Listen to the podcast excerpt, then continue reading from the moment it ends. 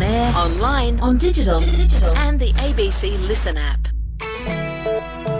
The Country Hour with Tony Briscoe on ABC Radio Hobart and ABC Northern Tasmania. Coming up today, the backpackers back and looking to come to Tasmania quite a few backpackers ringing up this year, more than we've had. This is the first call I've had for three years on backpackers, so we've probably got half a dozen backpackers lined up already, and we'll probably try and get another 10 or 15 of those guys to just put in our own accommodation here. And yeah, so a bit of a mix, hopefully. And despite the weather, the grain sector looking good. My personal opinion for the crops at the moment in general, it's probably the best they've ever looked, and we're expecting some pretty decent yields. So you overlay that with despite you know the problems that we've got in New South Wales, which are real. In generally speaking, the crops are going to be very big in Australia.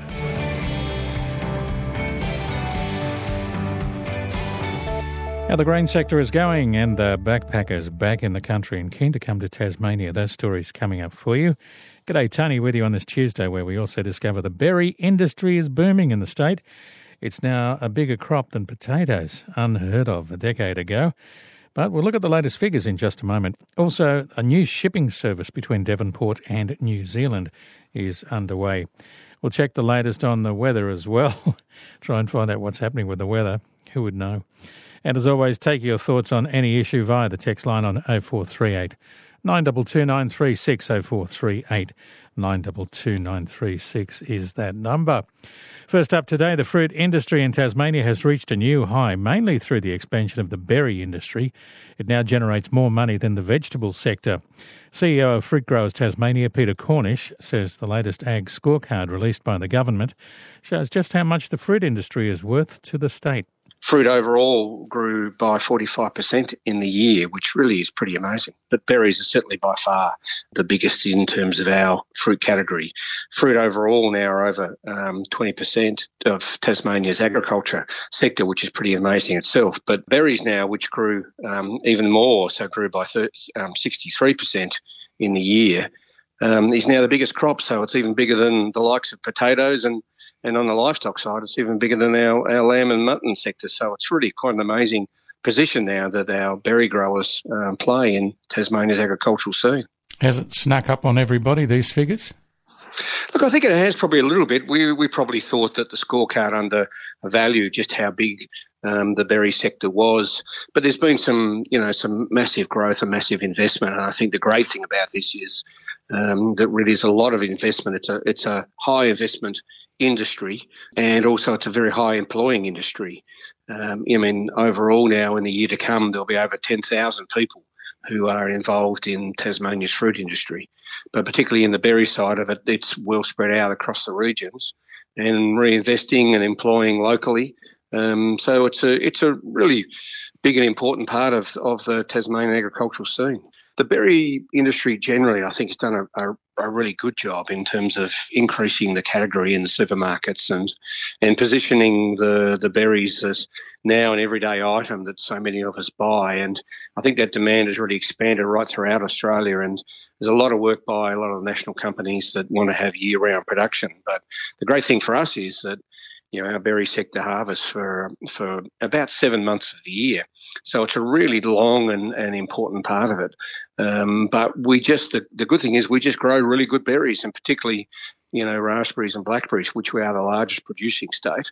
And we're the second largest producer of blueberries. So it's an ideal time to be growing berries throughout our summer period and, and into the autumn and we play a really large role um, on the Australian scene. And with this increase in the expansion of the berry industry, the worker issue, the picking issue, rears its head once again. Yeah, look, it certainly does. Um, there's no question about that. We, you know, for every for every four or so seasonal workers that we engage, we actually put on a full time uh, ongoing role as well. So it's really important to get that right balance about harvest people, but also that supports our ongoing full time and ongoing employees uh, in the industry. So um, but you're right, as we keep growing in this way, we keep needing more and more people while they certainly try to be more efficient in a range of ways. This is a hand picked industry, so it becomes very important. And I guess over COVID, there were some real challenges with that, even though this is a time when we had this expansion and remembering that this was right in the middle of COVID, these numbers in terms of out to June 21. But he's really worked very hard. And, and the good thing for the berry industry is that they are very well suited to the uh, Pacific Australia, Australia Labor Mobility Scheme, um, our seasonal worker program. So the Pacific Islanders and and people from Timor Leste, because it's six or seven months, um, it is really well suited, and there's been a lot of take up of people coming over, and that's a great scheme that works great for those countries as well as for Tasmania. As you say, these figures are for 2020, 2021. We're now almost at the end of 2022. So, do you think the expansion has really continued? Look, it certainly has, and we certainly have seen that already. And you know, we were out at uh, Mountford Berries uh, for the release of these numbers last week, and they themselves, over the two years since since the end of that June 21 figure, they've actually increased their uh, production area by 80%. Um, so this is some really, and that, that, typifies, you know, Tasmanian families who are reinvesting and and exp- expanding and changing the nature of those mixed farming operations. You know, utilising our, our, our natural advantages, but also in terms of as well from the water resources we have. But it's a lot of investment, a lot of hard work. So really the numbers that will come after this for the next couple of years are looking even better, and, and so we're really looking forward to that as well. Are the growers making money with the prices uh, when, especially when at the height of berry season, there's a lot to choose from? Well, I would certainly hope so because um, there's a lot of money being invested look, it is like anything. There's a seasonal. It's a seasonal um, market, um, but I think the good thing is we are uh, supplying berries, particularly from from now. So we really get going, start to get going here in November. But December's a big month, as is January and also February. And I think that's an ideal time in summer when demand is strong. Also, when we come into our own with our our cooler climates, but our middle of summer is is very uh, very supportive of those temperate fruits, which is what raspberries and berries in particular are. So it is a it is a good time to be growing. There's a lot of demand, uh, both locally here in Tassie, but also nationally. We don't export much on the berry front at the moment, particularly because I think there's just so much demand uh, at home. So there is a lot of demand, and um, and hopefully we get that uh, supply demand balance right, so people can be making uh, money, keep investing, and keep employing people. Will that change now, the export market, uh, as we move on and expand more? I think it will, and one of the things we've certainly done is is launched our Tasmanian Grown website, which is a showcase of of all the great things we grow in fruit, but also vegetables and nuts. And um, you know, our recent trip to Bangkok and Asia Fruit Logistica certainly showed about how much market recognition there is for Tasmanian cherries, and and people start to ask, well, what else do you grow? Now, a big challenge about that is getting the pathways right because not every country allows imports of fruit. So we are in a very positive position here because of our pest free area, but there's still quite some work to do on the berry front to get more market access. But I think as we continue to grow and we continue to increase supply, exports will become uh, a really important part of the demand for the industry. Just in the context of the berry industry, does Australia import a lot of berries? Uh, look, we import some, but but not really. We that's all round production is is a really important part of what we do. And I mean, our our imports are guided one by demand, but two by from a biosecurity point of view. So it's a really important role that, um, from a pest and disease point of view, that biosecurity plays nationally.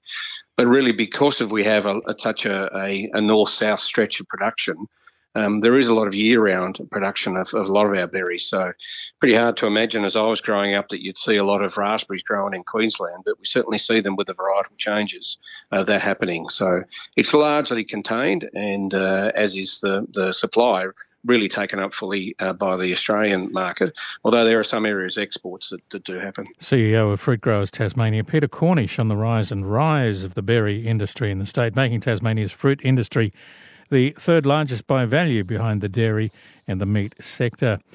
Well, the apple industry was once Tasmania's biggest fruit sector, but it's been going through a tough time lately with lower returns to growers, labour shortages, the increases in wages to pickers, plus the prospect of US apples coming into the country. So, how are growers feeling? Head industry body Apple and Pear Australia hosts sessions with farmers and scientists on orchards around the country. The latest at Ryan Hankins' apple orchard at Surges Bay in the Huon Valley saw the trees put under the microscope by his peers. A big challenge for any apple grower. It's always a bit daunting having so many people come to your to your farm and yeah, look at what you're doing and and, and see yeah. Well, they're looking at fruit numbers, etc. Uh, how do you feel you're going with everything this season so far? Uh, it's all looking okay. We've had a we've had a cold, wet spring, so things have have been slow getting off off to a slow start. But in general, we've got a good crop. Um, fruit numbers are there. We just need a bit of warm weather to get them going now. So we've had a look at a couple of varieties, uh, Jazz and Gala, I think. Yes, yeah, we looked at some of our older planting Jazz and some of the the newer V trellis style plantings of Jazz and Gala. And we talked about profitability. Uh, are you finding the new V planting where they're tall Vs are better? Uh, yes, they're, they're definitely better. The, the cost of production is lower. They're, they're more expensive to plant, but once they're there, they are they're actually a, a short V, so they're not at all. They're they're about a metre or so shorter than our our existing plantings. So that means that we don't have people up on ladders so high. We do 80% of the work from the ground. And yeah, so cost of production is lower and production is equal or higher than what we have done in the past. Okay, so you're working with two different types of, of, pruned trees, and that'll continue. You can't convert what you already have, I'm assuming. Yeah, that's right. So all our new plantings will be on a on a or a two-dimensional system, which lends itself to platforms. Which we've, we've purchased a couple of platforms in the last two years, so that they're very efficient in in two-dimensional orchards. Um, and as I said, the cheapest cheapest production you can have is people on, on the ground, which so 80% of the work will be done on the ground. You said you've had the platforms for a couple of years. Have they proved worthwhile? And just explain to me quickly how they uh, how they work. Uh, yes, they're definitely worthwhile. Um, nearly to the to the state that we probably wouldn't have got a crop pick without them, especially in the in the years of the COVID. We had to use a lot of different types of labour, which work quite well on the platforms. Look, they come with their advantages and disadvantages. They're very expensive, they're high capital, they're high maintenance, and at the end of the day, the you still get the same job done, but the quality of the harvest is better. So it costs you as much or probably more to pick them on the platform, but your pack outs are better, your fruit handling is better. And this is where several pickers can work at once from a platform and put them onto a little conveyor belt. It's just a little bit more efficient and more people can do it. That's right. So we get, we work in the platforms work with six people, three on either side, two on platforms and two on the ground. Um, and what it does is get people off ladders. Like not many people are very efficient on ladders. Um, they're dangerous, and using the platforms, there's no ladder work, and it's more efficient for people who aren't gun pickers. So, did you get new types of pickers? If you're saying aren't gun pickers, did you look at different uh, sectors of the community to help you in the last season or so? Yeah, so so the first year of COVID, we had all locals, um, a lot of older people, a lot of younger people, which we got the crop off. It was it was very hard. We worked seven days a week to do it. But the last two years we've had Pacific Islanders come in, and, and they're great. They're great workers. They're they're very expensive by the time you pay all the on costs, but um, they're they're really efficient workers, and they work well on the platforms or off the platforms. So yeah. And you'll do the same again this year, this season. Yes, yeah. We, we've got our normal Islander people, uh, guys coming back.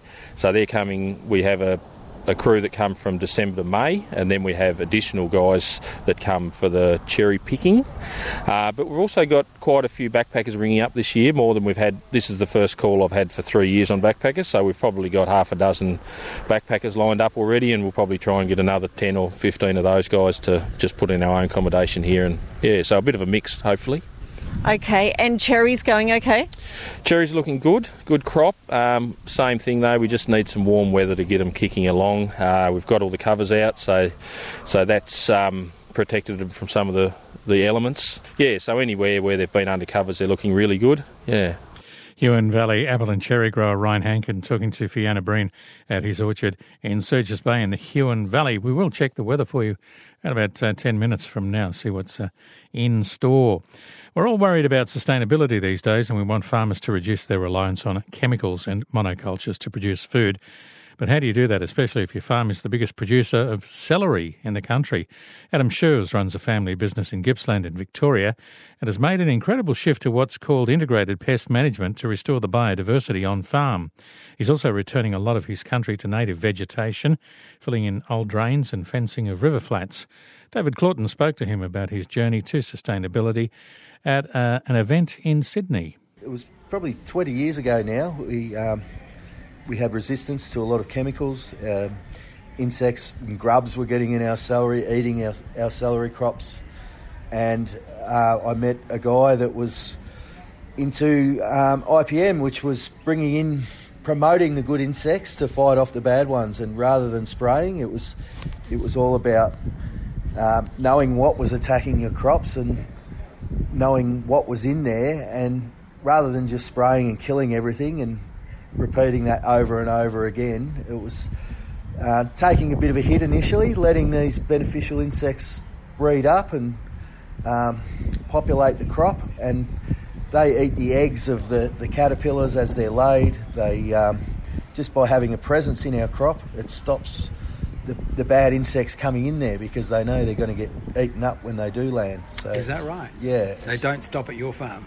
Some do, but way less than we used to. So yeah. Yeah, and I think did you say you made a reference to my entomologist? Is that right? Do you have an entomologist that I, I do have an entomologist. He's, he's, not employed directly, but I've been working with uh, this guy Paul Horne now for I think 25 years, and um, we started IPM in vegetables. It wasn't done in vegetables before we started, and he visits every Monday still, and we we, we count our beneficial bugs. We, we get like a leaf blower and put in reverse. We suck all the insects out of the crop, and then we actually physically we put them in a white tray and we physically count them. And we, if there's um, you know five aphids and five ladybirds, we do nothing about it whatsoever because we know the ladybirds are going to overtake the aphids and eat them all up. And what have you noticed over time about the number of insects and the variety in your property?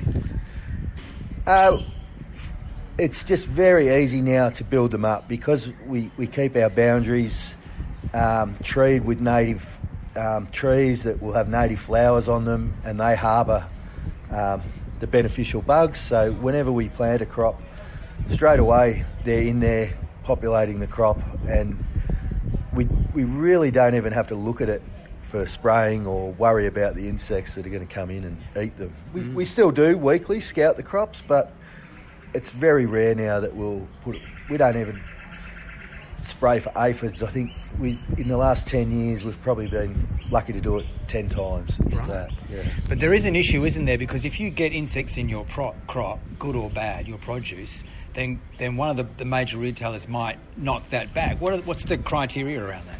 That's right. There's a, a few of the major retailers. The criteria is zero insects. So for us to have beneficial insects in our crop is even a no-no um, with the major retailers. They, they don't like it. The consumer, they say the consumer wants a clean product with no insects at all. Um, one of the retailers has uh, put in their specification that we can have three insects in there. Um, three small Coles, insects. Yeah? yeah, that's right. Coles are doing that, which is which has been great for us um, to continue our IPM program you know, we do our best to wash them out after harvest, but because of the way we manage our crops with these insects, we there is always one or two still in the in the crop. And you created a great picture in, in the chat around the table about your farm and how it looks with native animals. And you said said you know the birds and the kangaroos and the other things are quite welcome on my place. You know that they're not doing any damage. Is that right? No, that's that's right. Exactly right. How does that work? I, I really don't know. Um, because we have created more of an environment for them. By it was a fairly blank canvas of of grass before. Now we have native trees everywhere encircling our blocks, um, and there you can see all the animals around the boundaries. But I think they don't really like the soft soil either, where the crops are growing, and because there is all the native bushland, the native grasses, they don't need to come and eat our crops. Mm. So. Um, because you, you, you said you're fencing off some areas. One block you told me you had 250, was it acres? That was just for native vegetation on a, on a 14. Will be. We're planting it. We've, we've planted 70,000 so far. Right. Um, but yeah, over the next five or six years, we'll be we'll be planting all of our low-lying country, which is yeah. 250 acres thereabouts. And another one of your major um, production sites, you've fenced off quite a large part of the river, and, you, and you're re, and, and, and filled in your drains. Vegetating that, yeah, filling in drains, letting the letting the wetlands come back to as they were naturally, um, just promoting the biodiversity again and the, the natural. And that's not costing you from a production perspective.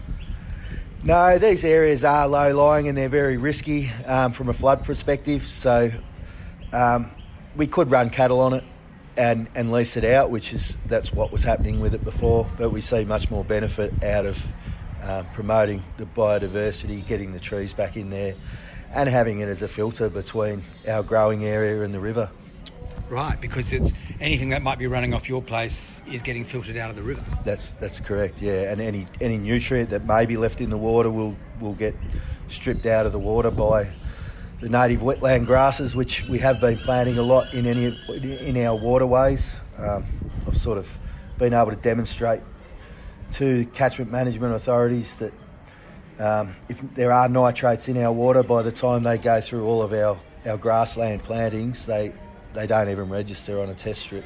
That's Australia's biggest producer of celery in the country, Adam Schreurs, who owns a farm at Gippsland, speaking there with David Claughton. Well, we know grocery prices in Australia are increasing, but in Canada they're increasing at the fastest rate in 40 years. They've jumped 10% on the same time last year, outstripping the rate of inflation.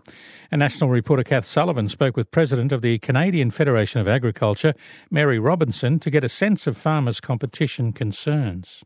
We're seeing Canadians struggling to pay for groceries. You know, the, this is uh, we're seeing the highest prices in, in probably 40 years. So, what the Competition Bureau has decided is they're going to just launch an investigation and have a look to see what's going on. Uh, and after they do that, they're going to um, see if there's uh, more diving they need to do. There's certainly, you know, consideration that some of these um, these impacts on pricing could be because of extreme weather or higher input costs or Russia's invasion of Ukraine. Um, and we certainly have seen supply chain disruptions. So there's a lot of details, a lot of moving parts that could explain why we're seeing these staggering increases in grocery prices. Um, but uh, they're also going to be having a look to see um, is is there a requirement for more competition? And is there something government should do to create a better environment to uh, to allow competition to creep into the grocery uh, the grocery realm? Because what we do see in Canada is quite an amalgamation of power. How many retailers do you have, and what percentage of food produced in Canada is sold domestically? So we do we do definitely produce more food than we can consume, just like Australia does, uh, and we also import a lot of food that we can't uh, produce. Like we do not grow bananas in Canada. As a, a you know, it, it, snowed here today, so uh, we definitely have a climate that limits uh, the the variety of foods that that we can produce. So when uh, when we look at Canada, I think it's fair to say that uh, probably five or so retailers control in excess of eighty percent of the of the grocer scene. How are the grocery prices reflected in the returns for farmers? Farmers are the uh, the foundation for all of the food uh, that we eat and all of the economic spin-offs all that value add you talked about uh, all of that that happens. If we don't have robust primary production we don't have any of that. Uh, and unfortunately as many of us do sell on a commoditized market and we're unable to differentiate differentiate ourselves in those marketplaces it leaves us being paid whatever the world price is. So when we look at for example a loaf of bread uh, if you were to, I, I, always want to see a pie chart. I wish that each label of food had a pie chart and explained the slivers, how big the sliver is for each uh, component of the food chain that worked to get that loaf of bread on the shelf and into someone's grocery cart. Because I think if uh, people could understand the level of investment and commitment on the part of primary production uh, in comparison to the value, the uh, the bottom line, the payment to them, it's staggeringly small. So as we see these incredible price increases at the grocery store level, as I said earlier, There are so many different components to that potentially, um, but what we do know on farm is that we've got incredibly escalating costs. Whether it's uh, in, in, eastern Canada where we farm, uh, we rely ahead before this year. We have relied heavily on uh, nitrogen coming out of uh, Russia, and that certainly is going to change. So when we look at how that's going to impact one of our biggest expenses on farm, that's really disconcerting. So we've got uh, fertilizer, fuel, and labor as being some of our biggest expenses on farm here, and uh, certainly with the the change in the global situation we're in, those prices and availability of those items has changed drastically. Would you say it's never been so expensive doing business as a farmer? Uh, we say with great confidence that the crop that we put in this spring, which would be April and May of, of 2022, is the most expensive crop we've ever put in the ground. So, are Canadian farmers making money or breaking even? There will be some farmers, I think, that have the best year ever in their career this year. And there will be many farmers who lose their farm this year. You mentioned it's been snowing at your place.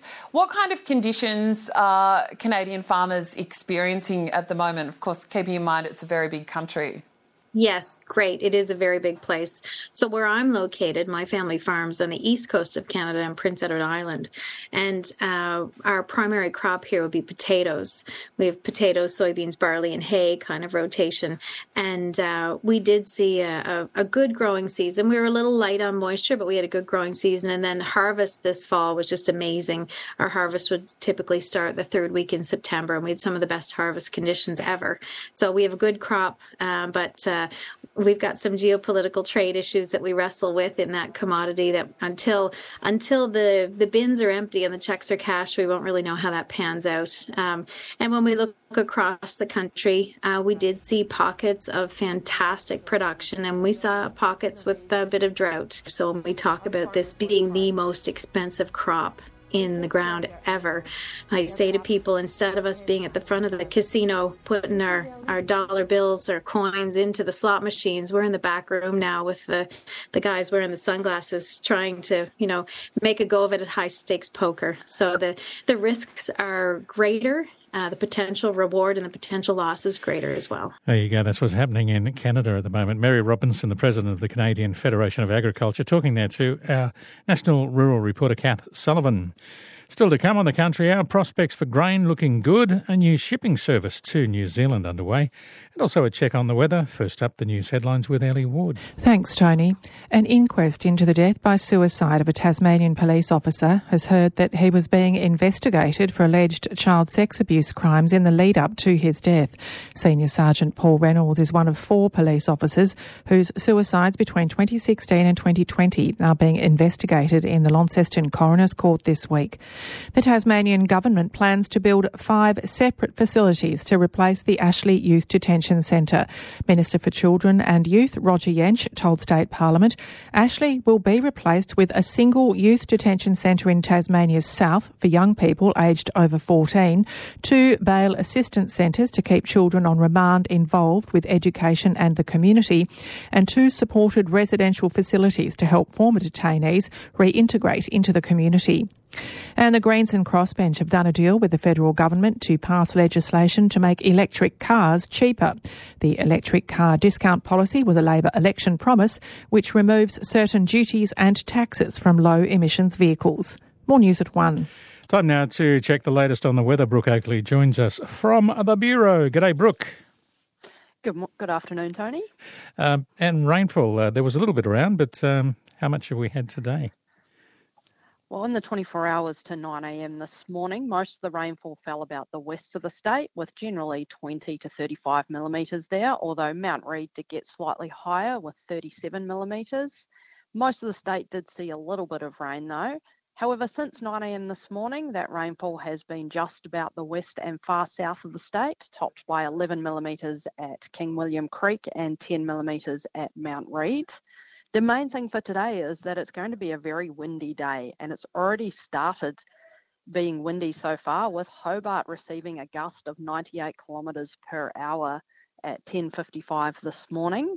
We are expecting the strong and gusty southwesterly winds to continue for the rest of today and not ease until tomorrow morning. And there is a severe weather warning for damaging winds current for the upper Derwent Valley, southeast, central plateau, and parts of the western northwest coast, central north, and Midlands forecast districts.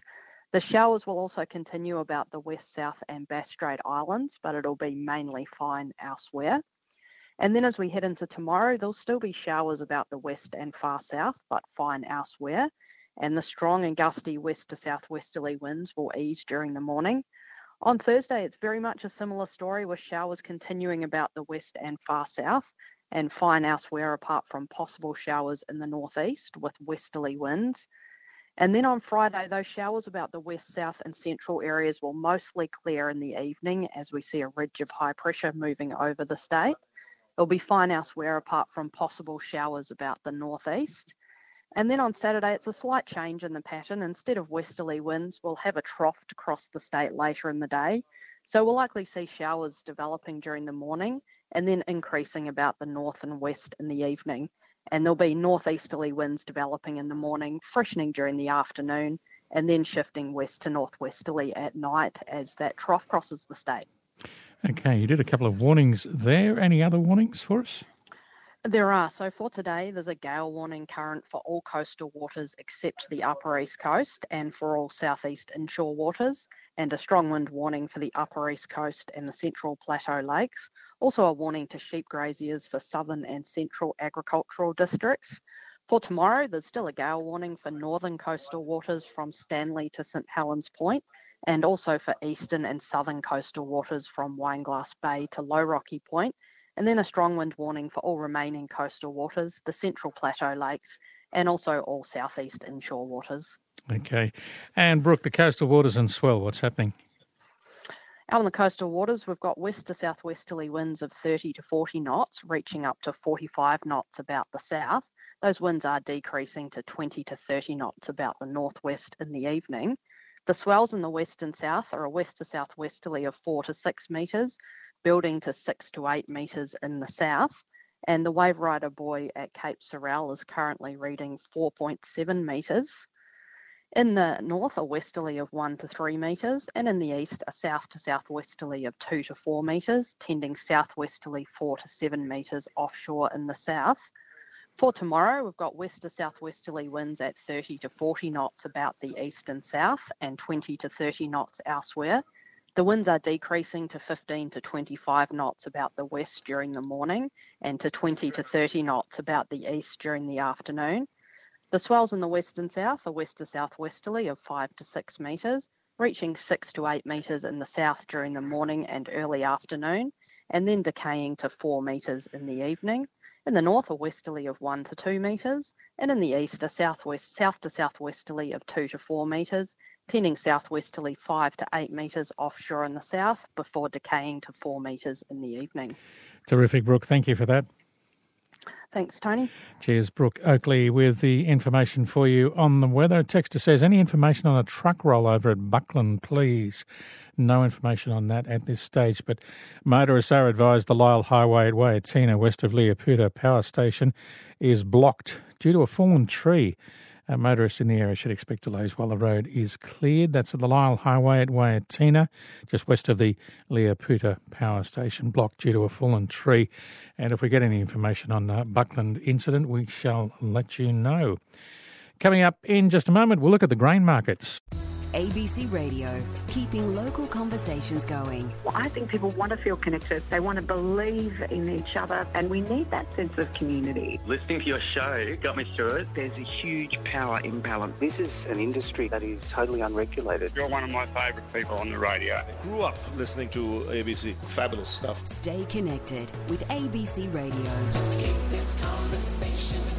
On radio, online, and on the ABC Listen app. Coast to coast, this is the Country Hour with Tony Briscoe on ABC Radio Hobart and ABC Northern Tasmania. To the grain industry now, and grain markets are likely to remain on their current roller coaster given the global economic outlook and some very unstable weather. Locally, farmers are still expected to deliver some bumper cereal and oilseed crops over summer. Grain trader Paul Willows explains what'll shape how much they'll be worth in a few months' time. Things have been really volatile, and there's a couple of main drivers I could probably share with you at the moment.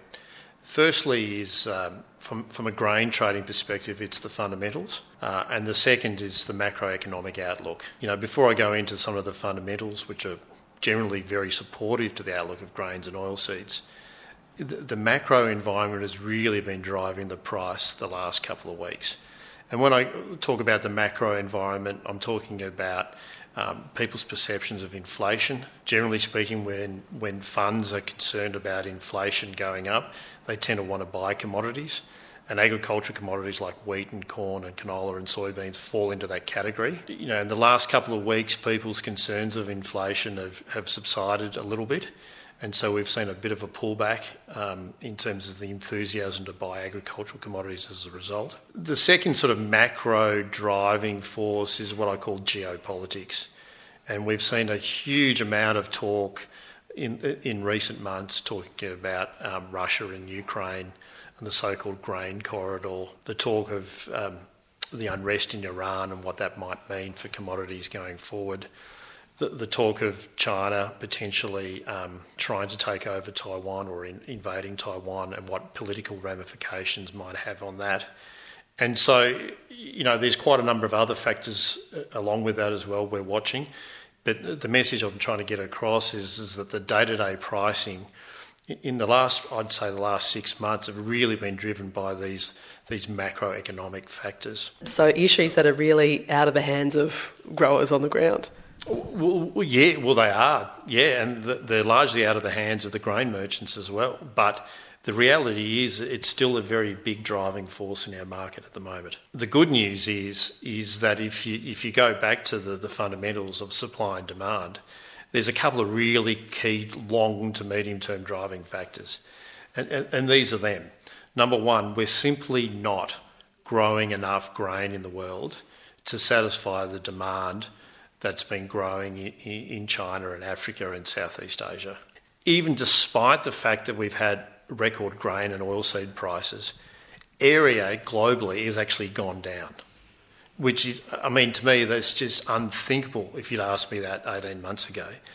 Um, corn area in the US, soybean area in the US, you know, uh, wheat area in the Black Sea region, obviously, that's because of the conflict farmers globally are not responding to the high prices like they have done in the past. To me, unless the demand changes rapidly, as in we're a believer of a global recession and somehow we're all going to eat less, then we still haven't solved this problem with an, enough supply. And then on top of that, you've got the perfect storm of different weather events around the world. Uh, northern hemisphere in drought, southern hemisphere in flood.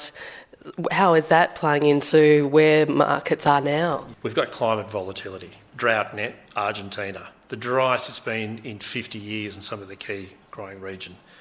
The US is, seems to be in this perpetual drought, particularly in the southern plains where they grow most of their wheats and corn.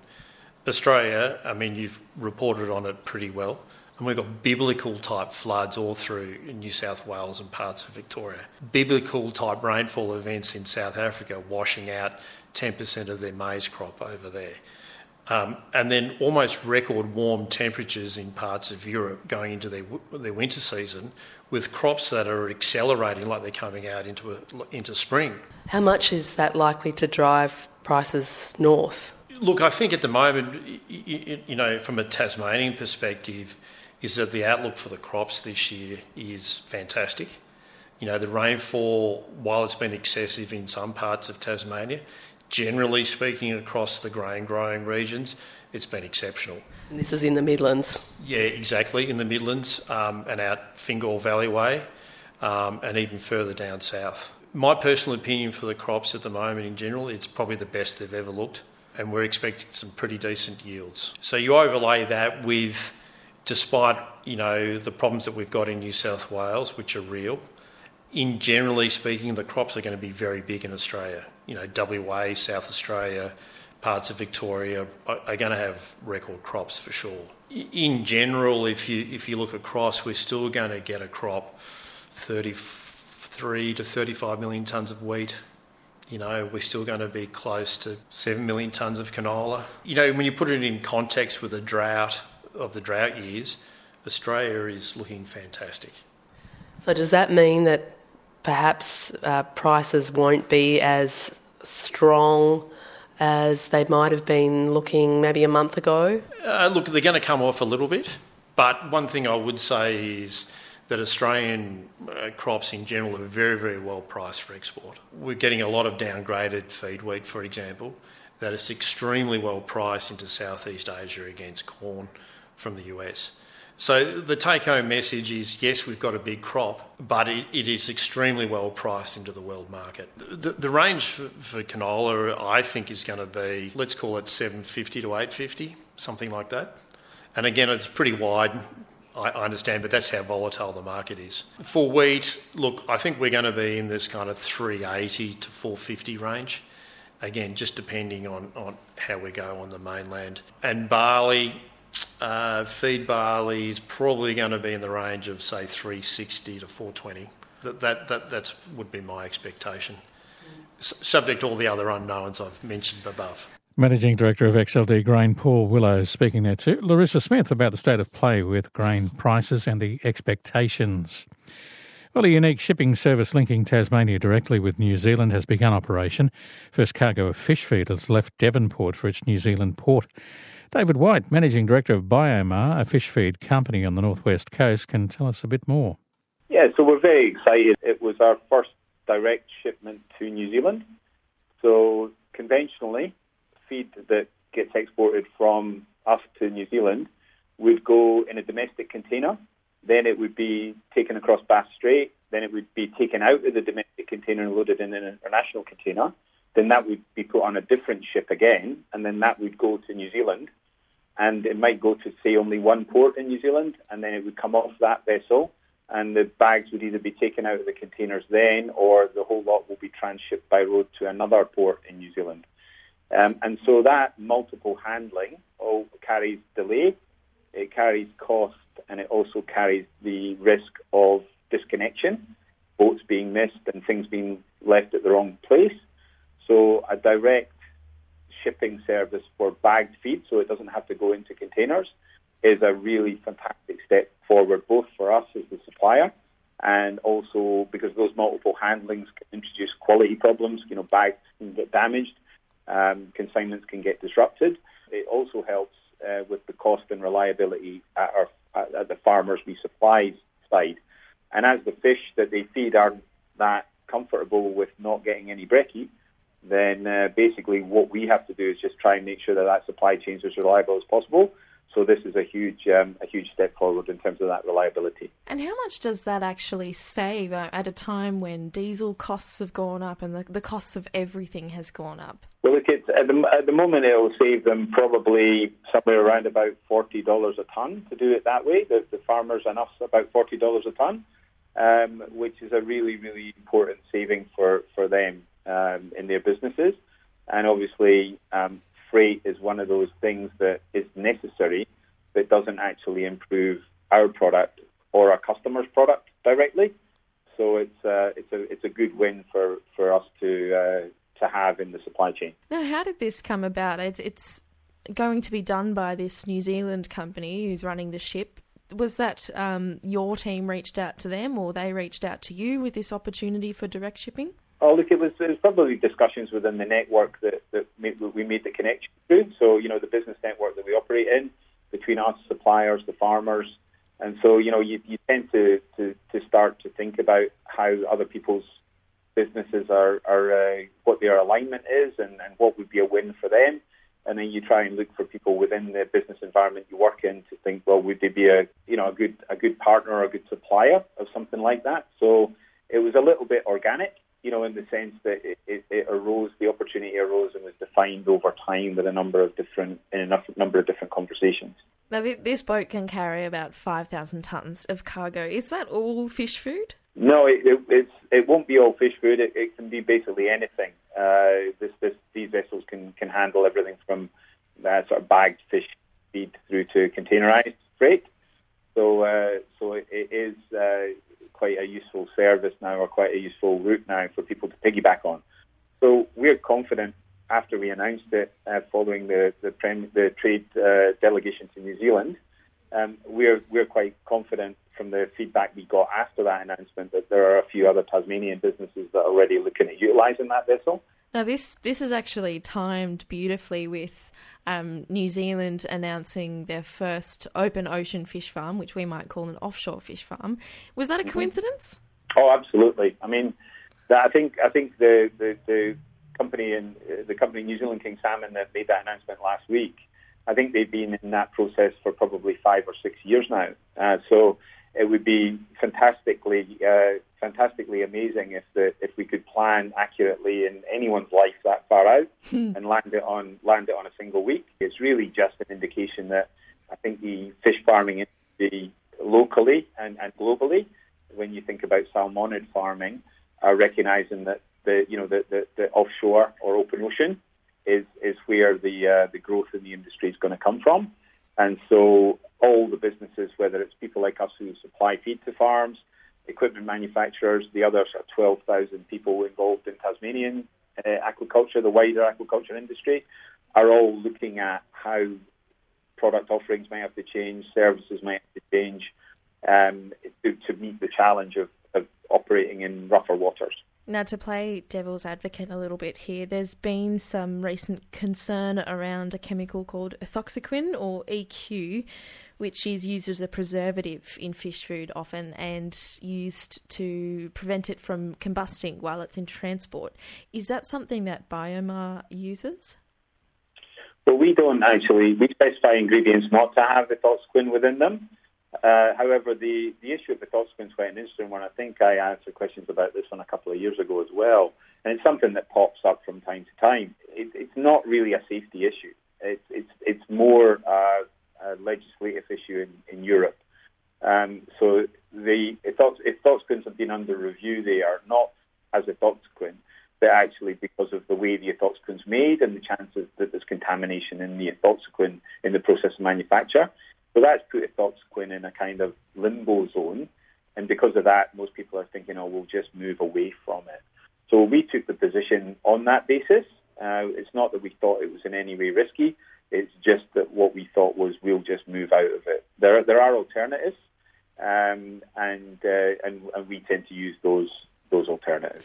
That was Biomar Managing Director David White on a couple of issues there, talking about additives to the fish feed that they make in the northwest. And also telling Meg Powell about their new direct shipping route to New Zealand, uh, which he said is already saving their customers around $40 a tonne. Coming up, we have a furphy story, which is not really a furphy. Evenings with Kylie Baxter. We have got so many songs about deportation to Van Diemen's Land, and um, everybody in Ireland lives in fear of Tasmania. They still see it as really. Oh yeah, even even even now, it's crept through all the generations that you know it's a place where you go and you never come back from. Well, it's what's happened to you. You're here and you never gone back. yeah, but, but, but that's through choice. Evenings with Kylie Baxter, Monday to Thursday from 7 p.m. on ABC Radio Hobart. It's the Country Hour with Tony Briscoe on ABC Radio Hobart and ABC Northern Tasmania.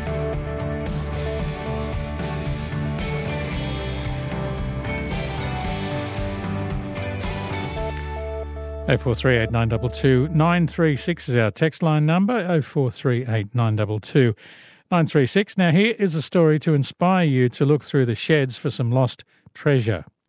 An old Furphy water cart and tank that had been living in a paddock in Beechworth in northeast, northeast Victoria for decades has sold at a clearing sale for a record price.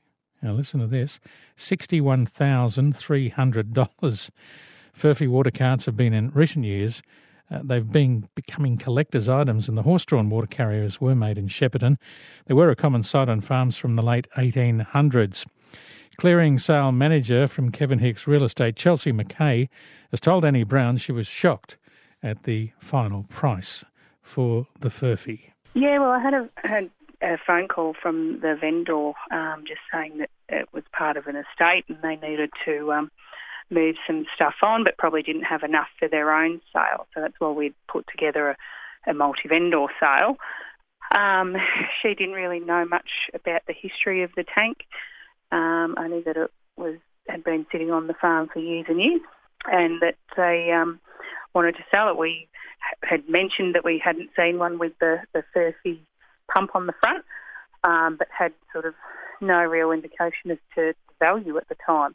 Yeah, we, we then spoke to a couple of uh, local collectors who all said, oh no, that'll be very, very sought after. We, within the first 24 hours, it jumped to from um, 10, to 25.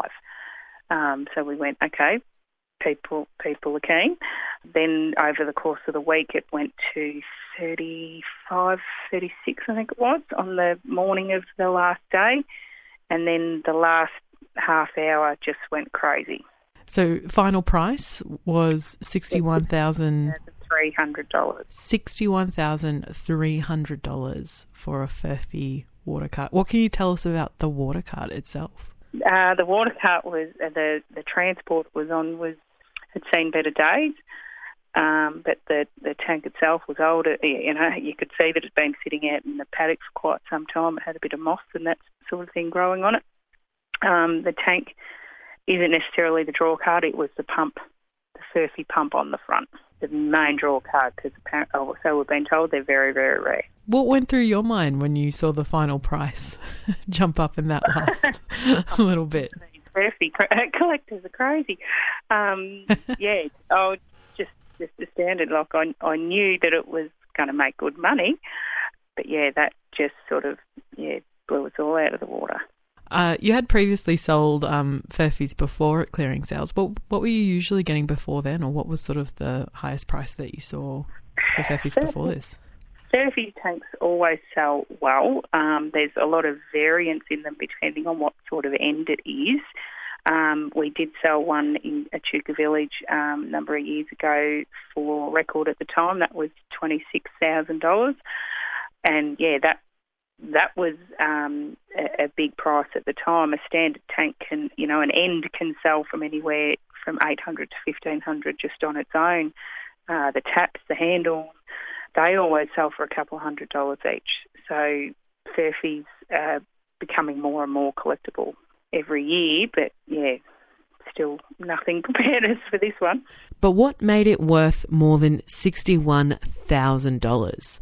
Furphy collector and Shepparton's Furphy Museum curator Josh Powles says this tank was so valuable because it came with that original pump that you don't often see. Look, with the way Furphy collecting is going uh, and the new collectors that are, are coming on the scene, I'm not terribly surprised, but it is a huge amount compared to anything else that's ever been paid for a Furphy tank.